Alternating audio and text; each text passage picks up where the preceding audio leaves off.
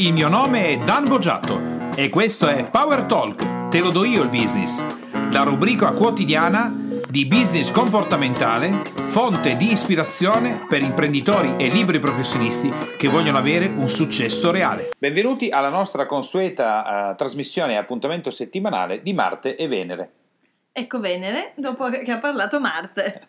Quindi eccoci qua per parlare appunto di ehm, qualcosa che mi si viene già l'acquolina in bocca. Cioè eh, si parla, di, parte, si parla di, bilioni di dollari, esatto. no? no? Però non mi viene l'acquolina in bocca no, per quello. È no. per quello che dicevo che sei di parte. Mi viene l'acquolina in bocca perché si parla di guerre stellari. Esatto, ecco. il grande guerre stellari che proprio noi in casa non abbiamo niente di guerre no, stellari. No, non abbiamo mica un museo in casa. No, di... no, no niente, non siamo colonizzati, no? come un pianeta. Ecco, Marte e Venere, perfetto, perché siamo letteralmente colonizzati dalle cose di Star Wars. No, Ho usato cose, usato cose, consapevolmente. Allora, innanzitutto diamo per scontato che chi ci ascolta conosca Guerre Stellari, Star Wars, Yoda, Darth Vader, perché se qualcuno che ci sta ascoltando non lo conosce può spegnere la trasmissione e non Eh, ascoltarla per favore. mai più, perché sarebbe un'onta pazzesca. È magari No. ci sono dei fan di Star Trek. Ha co- no, va benissimo. Ha consento il fatto che la persona sappia dell'esistenza di Guerre Stellari, ma non l'abbia visto. Ma se non l'ha mai sentito, il podcast è finito. Quindi, da questo momento in poi abbiamo solo persone che sanno che esiste. Almeno conoscerlo, Ok. dai. Allora, Jenny, cosa, raccontaci cosa hai letto in questo articolo molto interessante di business. Allora, ho letto questo articolo che era inerente appunto alla cessione da parte di Lucas dei suoi diritti non solo come pareva all'inizio di Star Wars, quindi di Guerre Stellari, ma di tutti i suoi film. Quindi parliamo di eh, film molto molto importanti, in testa naturalmente Star Wars, ma a seguire e non così diciamo da poco, ad esempio la trilogia di Indiana Jones, altro film di culto, Dan, no? che anche tu ami in realtà poco. è, è più che una trilogia, perché c'è, c'è stato anche il quarto, ti ricordi? Sì, il quarto quello- lo considero meno. Sì, perché infatti l'hai, l'hai- trilogia- l'hai tagliato. Sì, non- eh, diciamo che il- la trilogia è proprio di culto. Il quarto Vabbè, c'è anche il teschio di carino. cristallo, poi Indiana Harrison Ford lì, insomma, qualche anno in più, perché poi tra le altre cose, a differenza di altri film, lui essendosi bloccato per tanto tempo, c'è uno stacco clamoroso fra il terzo e, e il Esatto, quarto. esatto. Comunque, a parte le battute, eh, io ad esempio non lo sapevo, Jenny, ero totalmente ignaro e ignorante del fatto che non solo, mm, perché tu, quello che mi ha colpito quando abbiamo parlato di questo argomento che, che tratta di bilioni di dollari, quindi non è da poco, che io avevo capito, avevo compreso che avesse comprato solo i diritti di Guerre Stellari, invece non solo ha preso i diritti di Guerre Stellari, ma da quello che mi hai detto tu ha comprato proprio l'azienda, l'azienda. Esatto, esattamente. Ma una botta ha, pazzesca. compla- ha comprato proprio i diritti dei film di Lucas. Sì, tu mi hai detto che ha comprato l'azienda proprio. Eh, pare che abbia, no, non è chiaro, no, diciamo, dall'articolo, se ha comprato tutti i diritti o solo l'azienda. Per questo perché? Perché in questo articolo molto interessante, questa intervista della Lucas, in cui spiegava il perché ha scelto comunque, mi pare, a 67 anni di ritirarsi, che naturalmente non è solo una questione economica il fatto che abbia incassato qualcosa come, attenzione, 4 miliardi di dollari, Sì, quindi sono i- in America mica- sono i bilioni. mica noccioline, eh, è proprio il fatto di eh, staccarsi da, da un ambiente che comunque al quale ha dedicato tutta la sua vita e a dedicarsi anche di più alla, alla propria famiglia. Eh, quando ha deciso di fare questo passaggio ha scelto ad esempio una persona alla, quale- alla quale delegare quindi la direzione di quella che è tutta la sua Sì. azienda. E questa persona, tra l'altro, è proprio una donna, eh, si chiama Kennedy di cognome, adesso non ricordo il nome, è una, una donna comunque nell'ambiente del cinema, una produttrice, quindi sicuramente non l'ultima arrivata, e che ha un'età simile alla sua, se non sbaglio intorno ai 62 anni, ha scelto di delegare a lei la direzione, quindi la presidenza di quella che è tutto il suo gruppo, di vendere tutti i diritti e non si è capito bene in che modo parte dell'azienda o meno direttamente la Disney e a lasciarsi libero di intervenire solo dove, dove vuole. Eh, ad esempio, nell'ultimo film che sta per uscire quest'anno, proprio di Star Wars, lui non ha voluto intervenire, non ha voluto saperne nulla, vuole arrivare come un puro spettatore. Questo fa pensare perché tu immagini una persona che per tutta la vita in realtà Lucas è Star Wars, cioè proprio come se fosse l'incarnazione Eh, è proprio il papà, di Star Wars. è il papà. padre, no? È come dire, io non, i miei figli, il mio figlio, mi stacco, cioè piuttosto pensiamo anche alla parte psicologica, piuttosto che essere, avere una, una partecipazione laterale, Sì, piuttosto non ne voglio sapere nulla. La parte probabilmente emozionale è così forte eh che sì. o ne ho la piena paternità, quindi pensiamo anche a un'azienda, se vai a vedere Dan è molto similare anche nel piccolo, no? senza andare Beh, ai qua è una 4 cosa miliardi di dollari. emozionale pazzesca. Quindi o io ho il pieno controllo sulla mia azienda oppure non ne voglio, o sulla mia creatura, oppure non, piuttosto ne voglio sapere niente. Dici io voglio arrivare al cinema e guardarmi l'ultimo film come uno spettatore qualunque. È un colpo non da Beh, poco. poi quello che tu mi hai detto è altra cosa che non sapevo, quindi faccio, batto il mia colpa, mia colpa, mia massima colpa, perché poi abbiamo toccato cose che per me sono mitologiche. Non sapevo che la Disney avesse comprato la Marvel. Anche la Marvel, Quindi per la stessa cifra, tra l'altro, probabilmente è uno standard. 4 miliardi di dollari. Io che sono un fan e appassionato, per me il supereroe numero uno da sempre quando ero piccolo è l'uomo ragno, quindi è uno dei pochi che esulano dalla parte business, no? perché quando ero piccolo eh, il mio eroe era zio Paperone e con il, il- il deposito e tutto il resto, e invece l'uomo ragno non appartiene all'ambito business, ma quando ho saputo di questo ho detto "Acc- accidenti, anche la Marvel che è una cosa, un- dei diritti Colosso. un colosso. Quindi io, eh, quando tu hai parlato di tutto questo, ho detto, quindi non ha comprato solo i diritti, ha comprato un'azienda, ha comprato i diritti dei film della Lucas, Indiana Jones, ha comprato la Marvel, quindi la Disney ha fatto degli investimenti pazzeschi. Pazzeschi, ha utilizzato una strategia che nell'ambiente hanno chiamato apriamo i rubinetti. Perché apriamo i rubinetti? È proprio un nome veramente studiato a livello proprio Sì, che non dà tecnico, l'idea di quello che accade. aziendale. E nell'ambiente viene detto che dai Disney quando acquistano qualcosa poi apre rubinetti. In che senso apre rubinetti? Che per rientrare il prima possibile della maggior parte dell'investimento comincia a utilizzare quei determinati diritti eh, cinematografici per ogni cosa, che noi ne abbiamo visto qua, il cambiamento, noi, come Su sappiamo, Star siamo- Wars una cosa... siamo e sei soprattutto appassionato, sei da- di Star Wars, va bene il collezionismo, ma in questo momento è incredibile. Ieri sono andata a fare la spesa qui negli Stati Uniti, c'erano queste confezioni di guarda, questo alimento che è veramente terribile, che sono i mac and cheese, cioè i maccheroncini al formaggio tipo istantanei, una cosa Di terribile. Yoda. Comunque qualsiasi cosa con l'immagine di, di, di Darth Vader, quindi per il protagonista, di Yoda, quindi dei, dei vari protagonisti di Star Wars, c'erano le confezioni di, di maccheroni, eh, i cereali, un po' c'è la carta No, igienica, stanno facendo di tutto. lo spazzolino, Di il tutto. dentifricio, c'è tutto. Ma io sai è che cosa- troppo, c'è troppo. Quindi Ma- la dinamica di apriamo i rubinetti Allora, è ehm, produciamo qualsiasi cosa pur di Però qui il troppo, Jenny, il troppo va, va diviso bene perché io da collezionista eh, sono d'accordo con te, è troppo perché se mi trovo il brand ovunque, alla fine non c'è più nessuna possibilità di collezionare perché diventa una collezione infinita. Seconda cosa, do meno valore anche proprio a quello Sì. che vedo. Però, d'altro canto, la loro strategia consente di incassare moltissimo denaro, loro non, non- sono interessati al collezionista di base che compra tutto quello che trova. Come infatti abbiamo visto, Jenny, la Marvel e tutto il resto, oltre io non sapevo appunto che la Disney avesse comprato la Marvel, ma lo fa anche con la Disney proprio in generale, loro alzano il livello collezionistico facendo delle produzioni molto speciali per i collezionisti più avanzati e aprono le maglie in maniera larga nella parte bassa. Quello che, che però è interessante, Jenny, nel momento che tu mi hai detto che aveva comprato l'azienda e anche la Marvel, conoscendo bene la Disney, che è una società enorme, gigantesca e potente, è interessante pensare che molti imprenditori e professionisti non conoscono proprio questo tipo di approccio, cioè tendono a fare investimenti o ad acquistare altre aziende o a partire con delle campagne e tutto solo quando possono fare dei piccoli passi a fronte di grandi guadagni. Difficilmente si muovono facendo grandi investimenti a fronte di grandi guadagni, perché adesso noi pensiamo alla Disney e possiamo dire, vabbè dai, però la Disney eh, 4 miliardi di dollari, Miliardi di ma dollari, sono eh. 4 bilioni di dollari, eh. ci fai quasi il prodotto interno lordo della una buona parte delle, delle- delle nazioni del mondo. Tu devi avere il coraggio di fare una cosa di, cose di questo tipo, perché la Marvel non è che sul mercato non ci fosse, non è che la Lucasfilm non ci fosse sul mercato, quindi chi te lo dice che recupererai quei soldi? E invece loro applicano una strategia che è quella di comprare qualcosa che è molto potente, che costa tanto, per poi farlo diventare ancora più forte. Che se ci pensi, Jenny, è una strategia che tendenzialmente non viene usata. Cioè si tende a magari fare un business o a comprare qua- o quando va male. Magari io compro la Lucasfilm quando va male per poterla lanciare. Eh, compro la Pixar quando va male per poterla lanciare. Invece la Disney, quando la Pixar era in vetta, l'ha comprata.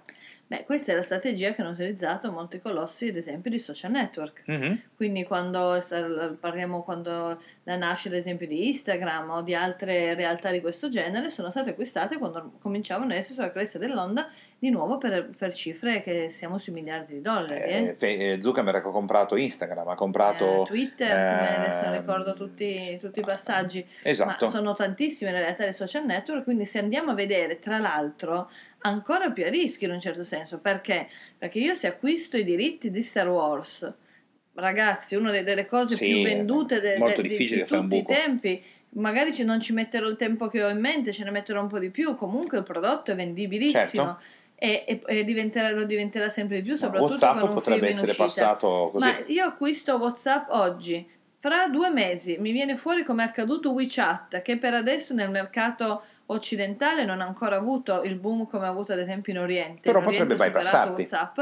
Io mi compro WhatsApp per quella cifra. Viene fuori un ragazzo di 14 anni, 15 anni, come accade di Sì, solito, sì, sì. nella sua cantina mi programma una cosa pazzesca. Io quei soldi lì li ho bruciati. Sì, come dici tu, sai, su Guerre Stellari è difficile che un altro film di colpo acquisisca il brand fatto in 25 anni, considerato il film più importante del secolo Eh, scorso. non- non sono investimenti comunque Molto alti, protetti. molto protetti, mentre eh, nell'era digitale è, è veramente molto come non puoi toccare, cioè tu non puoi qua adesso fammi vedere Twitter, se non vedo una schermata fammi toccare Twitter, non, non- non riesco a farlo perché comunque è immateriale. Eh, mentre un prodotto che io faccio con Guerre Stellari la, la- la macchina di, che ne so, di Darth Vader con Topolino e poi mischiano i brand, quindi vedi il- Sì, i sì, prodotti c'è di uno che i tutto. prodotti dell'altro, ormai c'è Topolino vestito da Jedi, eh, Beh, però se ci Mimi pensi, da lei, Jenny, e via dicendo. sono proprio approcci business completamente diversi, perché nel momento in cui io, ad esempio, eh, voglio rilevare, adesso diciamo una cosa più semplice, voglio rilevare una macelleria.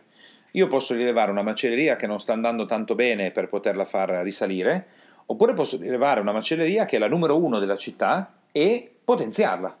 E normalmente gli imprenditori e i professionisti quando fanno questo tipo di azione tendono a fare la prima, rilevare o aprire, parliamo di rilevare, non di aprire, rilevare qualcosa che non sta andando tanto bene per pagarla meno e poterla lanciare.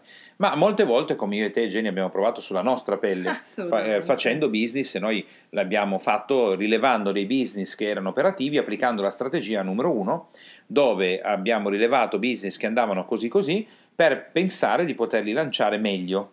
E il risultato che abbiamo ottenuto è che quello che abbiamo investito per riuscire a rilanciare un business era più alto di quello che avremmo speso per comprare non Da nuovo. lo stesso business così così. Con la stessa cifra avremmo comprato il numero uno. Noi, ad esempio, quando abbiamo preso il ristorante negli Stati Uniti d'America, con la cifra investita per rilanciarlo, oltretutto in quel caso è un'operazione che a noi non, non ha fruttato, anzi non è andata come volevamo noi, con la cifra finale noi avremmo comprato il ristorante numero uno di tutta l'area. E, e abbiamo applicato, in altri Eh, casi invece abbiamo fatto passaggi diversi. piccole spese a volte, Sì. no? Quindi guardi solo quello che è la spesa iniziale, guarda ad esempio anche quando uno acquista un'automobile, ok? Tu guardi magari solo la spesa iniziale. Ah, Non tieni conto, ad esempio, che quell'automobile, se non è in buono stato, magari dopo un mese comincerai a dover cambiare esatto. una cosa, magari si rompe un semiasse piuttosto che, non so, le gomme sono da cambiare, via dicendo, solo che tu cominci a spendere un po' alla volta. Solo che cosa accade? Quando tu hai cominciato ad acquistare quello che è il pezzo base, Mm. il resto Tutti cosa- accessori. sono accessori e poi cominci, è la tecnica del tanto oh, ho fatto questo, ormai faccio solo più questo, ormai aggiungo solo più quello. Il fatto di essere quasi lì, cioè di, essere, di avere quasi Sì, poi finito. comunque ogni cifra la vedi come un sanguinamento parziale, volendo, no? Sì, ma è proprio il fatto che ti dà l'idea di mh, esserci quasi anche, era un po' come quello, adesso mi viene in mente questo collegamento che io ho trovato molto interessante quando ho letto del- di come hanno fatto in Italia ad aumentare, quindi forse a raddoppiare la vendita dei gratta e vinci di tutto quello che è il gioco d'azzardo. Esatto, è bello, così. molto bello. Ed è estremamente affascinante perché loro si sono accorti di cosa? Che se tu quando compri un gratta e vinci, gratti e hai perso, però hai perso in maniera completamente sballata, tipo devi fare tre ciliegie e due mele, tu invece hai due angurie, una mela e due papaie, ehm, non ti viene voglia di comprarne un altro. E comunque perso, fai- prendi il tuo gratta e vinci, lo butti e te ne vai. Se invece tu devi fa- vincere appunto sempre con queste tre mele, che ne so, e due angurie, e tu hai due mele, due angurie e una ciliegia, ah, ho quasi vinto. Ne comprai altri. In realtà hai perso esattamente come la prima volta, ma hai la sensazione di essere quasi lì.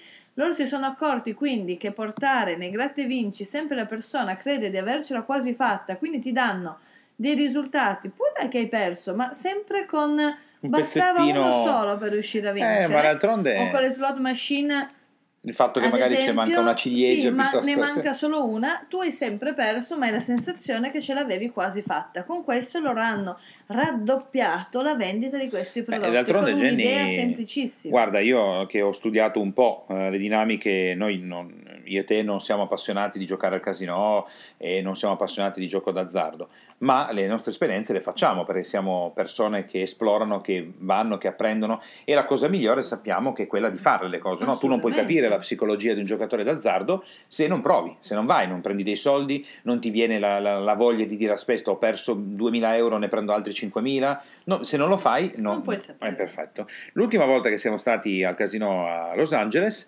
eh, e questa cosa la sapevo quando ho giocato alle, slot machine, del fatto che so che loro fanno No, uscire eravamo a Las Vegas. a Las Vegas. Ah, scusa, a Las Vegas. A Las Vegas quando eri andato a fare il corso. Ehm, Sì. Quindi mh, io lì che cosa facevo? Sapevo che su tre ciliegie ne venivano fuori due. Tu hai sempre la sensazione di aver quasi vinto e lì lo sapevo, quindi ho giocato per divertimento, ho perso la cifra che avevo deciso di investire per giocare un po', basta. Quando invece tu mi hai spiegato quello di gratta e vinci, io quello non me ne ero accorto, perché ad esempio sui gratta e vinci io non, il gioco d'azzardo non è una mia passione, ma ho dei piccole piccole cose che faccio con piccoli rituali. Quando ad esempio viaggiamo in Italia e utilizziamo, decidiamo di utilizzare l'auto che ci piace molto piuttosto che altri mezzi, quando ci fermiamo in grill è l'unico momento della mia vita eh, in cui io compro qualche gratta e vinci. All'autogrill, S-. Solo lì, solo lì. E non mi ero reso conto che il mio acquisto di gratta e vinci, quando tu me l'hai detto, ho, pensato in maniera procedurale a tutte le ultime volte che avevo preso il gratta e mi sono reso conto che avevi ragione, infatti mi ricordo che proprio un giorno lì ho detto guarda, avevo quasi vinto, ne prendo un altro. In realtà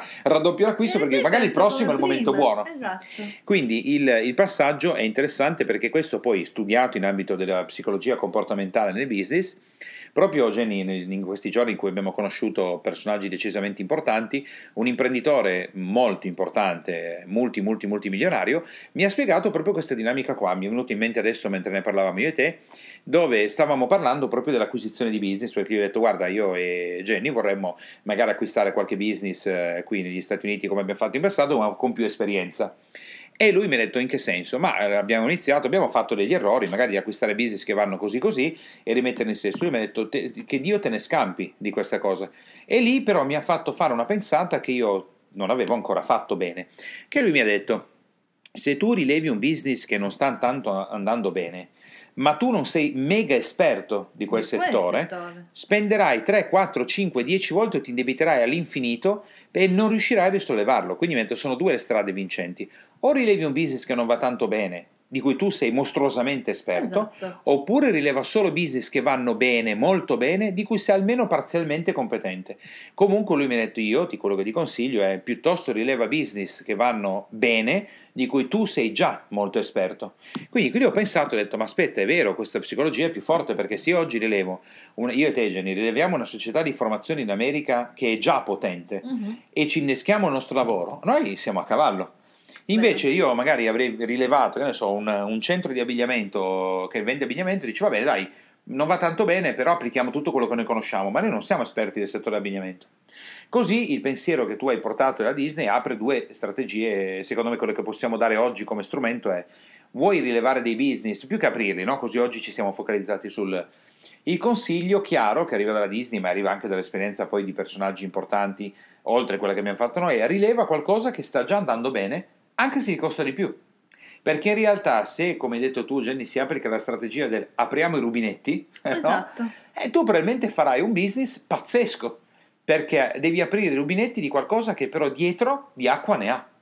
Invece quando tu rilevi un business che va così Che così, vengono- già sta gocciolando. tu stai il già rubinetto. gocciolando, ma dietro non c'è neanche, devi cominciare a portare l'acqua, altro che aprire i rubinetti. Esatto, esatto. Poi cominci a metterti secchi sulle spalle e va nella via contraria. Però. Solo che Jenny, come dicevi tu, l'attenzione comportamentale che diamo oggi su questo atteggiamento che visto così è talmente logico che uno potrebbe dire ma come faccio a fare un errore del genere? Invece lo faccio e come?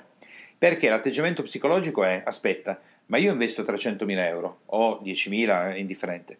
Quindi potrei fare quel business, mal che vada, in fondo è quello quello che ho perso, no, ne, mica ne perderò un milione.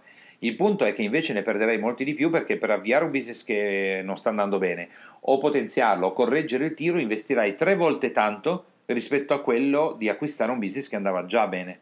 Per la dinamica che dici tu, Jenny, dell'accessorio, non te ne accorgi, un pezzettino per volta.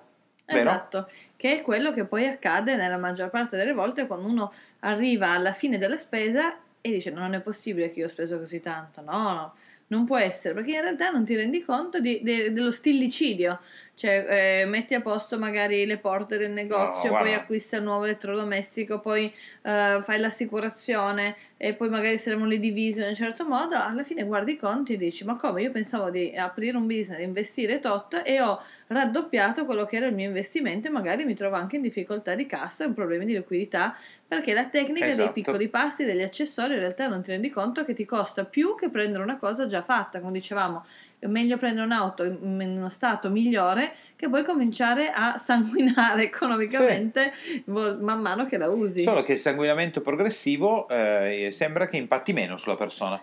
Perché 500 qua, 1000 là, 10.000 euro lì, oppure se fosse un'azienda da qualche milione, 300.000 euro lì, 200.000 là, alla fine non te ne rendi conto. Proprio l'esempio che dicevamo io e te prima del, del ristorante, che è una delle tante attività che abbiamo avviato come business, non è il nostro core business, quindi il nostro core business è la formazione, però quelle sono attività parallele.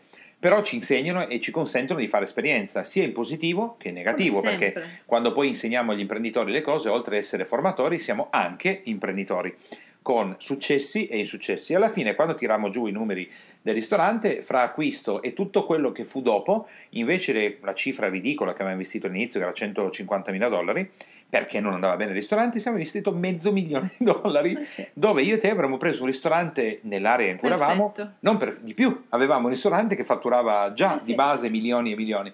E, e invece abbiamo fatto l'errore che poi ci sarebbe stato di aiuto per comprendere cosa non fare, no? come Edison, dire adesso ho capito quali sono le cose che non devo fare per sfondare negli Stati Uniti d'America. Ecco, adesso quelle le so, facciamole altre. Facciamole altre. Sì, sì, sì. Quindi il eh, discorso che tu hai portato di Disney, Lucas, secondo me è molto importante perché quello è portato all'inverosimile, no? 4 bilioni di dollari. A volte È il fatto di avere degli gigantesca. esempi portati all'eccesso ci rende più semplice vedere quelle che poi sono le nostre realtà quotidiane. Perché le cose più piccole magari si notano meno. È come magari in una casa c'è un po' di disordine, te ne accorgi così così, entri in una casa dove c'è un casino pazzesco, ti rendi subito conto di cosa non va. Quindi avere un esempio portato all'estremo Mm-hmm. uh, lo si ridimensiona in quella che è la propria quotidianità a livello aziendale e si può mh, buttare l'occhio in maniera molto più attenta perché a quel punto se io vedo tutto un disastro in una cucina comincio ad andare a vedere la mia di cucina no? è solo una Sì, questione come di no, proporzioni no. alla fine Oh, Inoltre, inoltre, con il podcast che abbiamo fatto oggi, Jenny, tutti adesso sanno che quando vedranno l'uomo ragno sfrecciare sul video sotto eh, c'è Topolino e appunto e Indiana Jones che recupera l'arca perduta Con le e Paperino. Darth Vader e così via che è Pippo dietro c'è la No. Disney eh però Eh, sì. dietro e, c'è la se, e Disney se comunque andiamo a pensare che la Disney è nata ai tempi del- della guerra e Mhm. ancora negli Stati Uniti della, della seconda guerra mondiale come elemento proprio per la propaganda militare rivolto agli adulti solo dopo si è rivolto ai bambini possiamo pensare cosa ci sta anche dietro a molti di questi passaggi e al messaggio che arriva da molti di questi apriremo film. un altro podcast Esatto. sulla parte come si dice quella um, subliminale, Subliminale.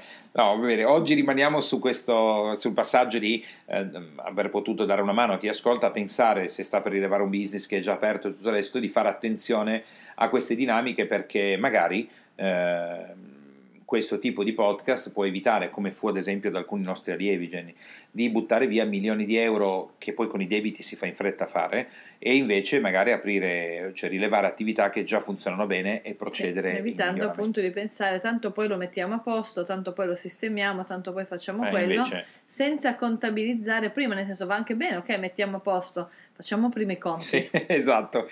E eh, abbiamo anche la conoscenza di Disney, quindi diciamo che fra Guerre Stellari, eh, la, la Lucasfilm, Disney e tutto quello che abbiamo detto, abbiamo portato a termine il podcast di oggi. Siamo e sono curiosissimo di sapere cosa faremo, di cosa parleremo il prossimo giovedì, visto che riesci a recuperare sempre informazioni importanti con rassegne stampa diverse, eh, elementi succosi che sono utili a livello business.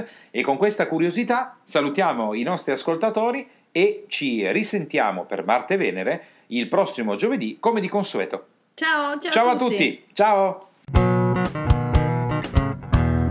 Per Te, imprenditore e professionista che ascolti Power Talk, puoi andare su www.danbogiatto.com e scaricare il report gratuito che ho fatto proprio per te dal titolo I tre gravi errori che bloccano il tuo business e rendono nulli gli investimenti che fai in formazione ed in coaching. Tutto per te e mi raccomando, iscriviti al canale, lascia le tue stelline e il tuo importante commento per fare in modo di essere sempre tutti insieme al top della classifica podcast di iTunes e garantire così ad altri imprenditori e professionisti come te di potersi lasciare ispirare da queste trasmissioni. Ciao e alla prossima!